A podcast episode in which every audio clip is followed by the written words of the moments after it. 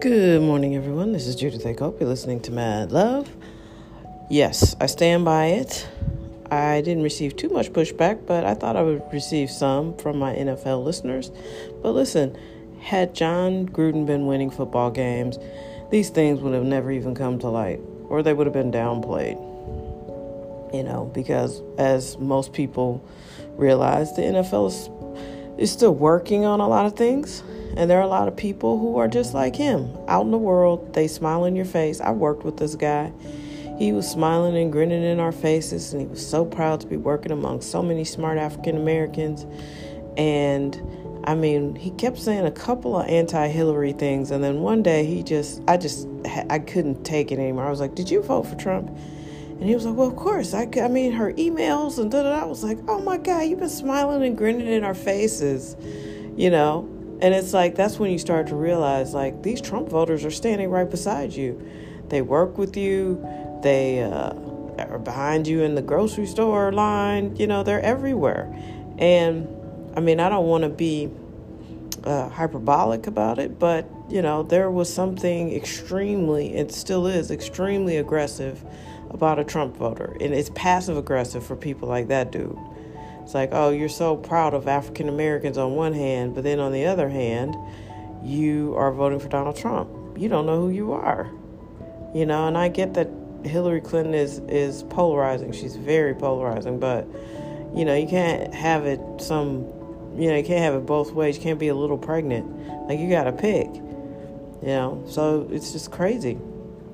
So yes, the NFL has shown its true colors. They will do anything to win, anything to get eyeballs on the screens. There's no way. This wasn't even about him. The investigation was about the Washington football team.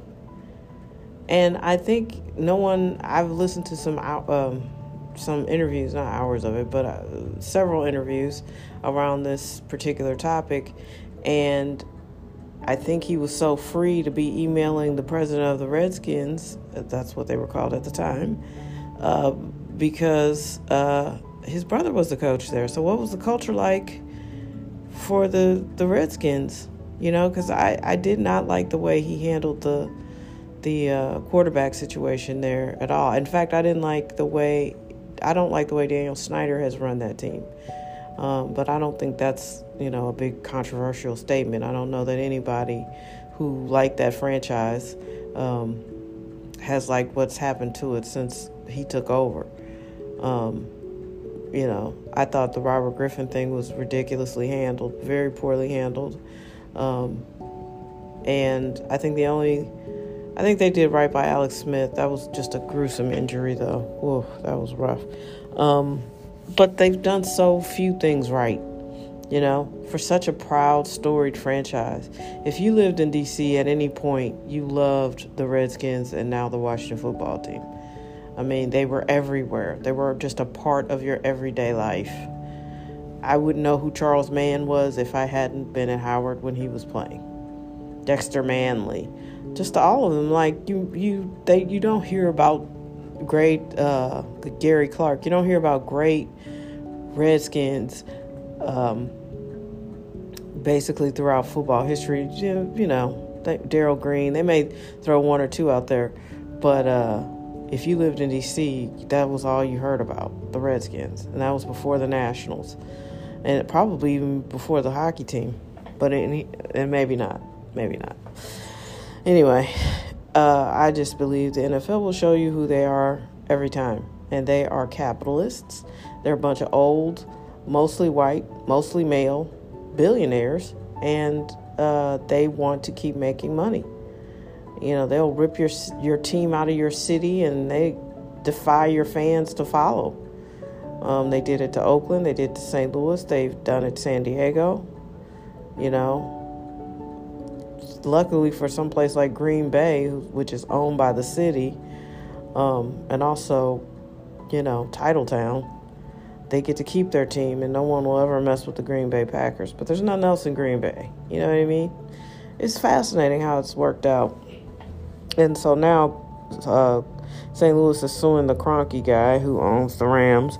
And it's like, I don't, I don't want another team. We've lost two teams. The NFL has pimped St. Louis for two teams. I'm good. you know. And if, the, if, if there's something that'll make me hate football, it will be the business side of it. But for now, I just enjoy watching good games. It's, we have probably the best quarterback class that we've had in, I don't know, 40 years. Like, this is pretty phenomenal. Uh, the AFC is stacked.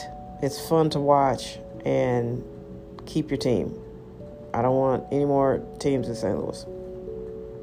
So, anyway, as we get into October, we're starting to get towards the end of the year. You know, you guys, I, I honestly believe October and November are those months that you got to hammer it out because in America, once you start hitting uh, Thanksgiving, people are kind of checking out.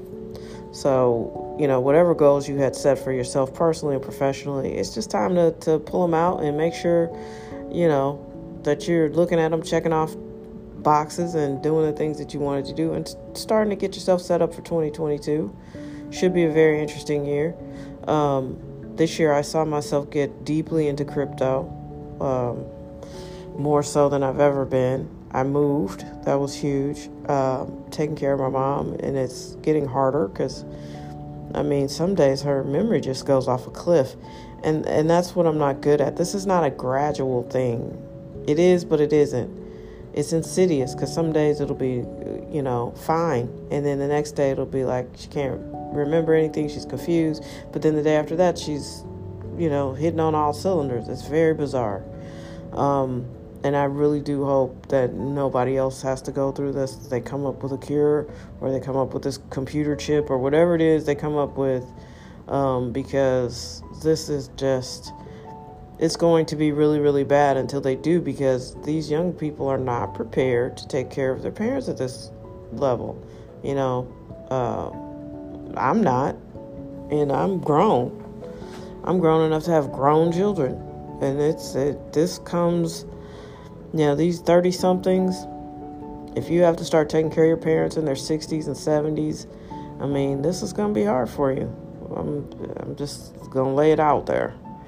So, you know, do yourself a solid and try to take care of yourself.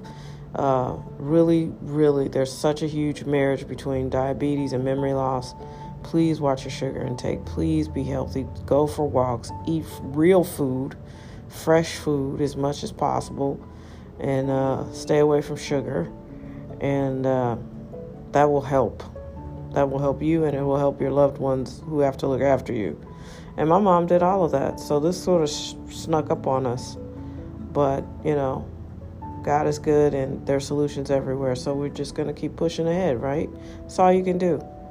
You know, for everybody that's out here, I watched something yesterday where there's this young man, and I don't know what his deal was, but, you know, in order to resolve his issue, he decided he just had to shoot his ex girlfriend or shoot at her.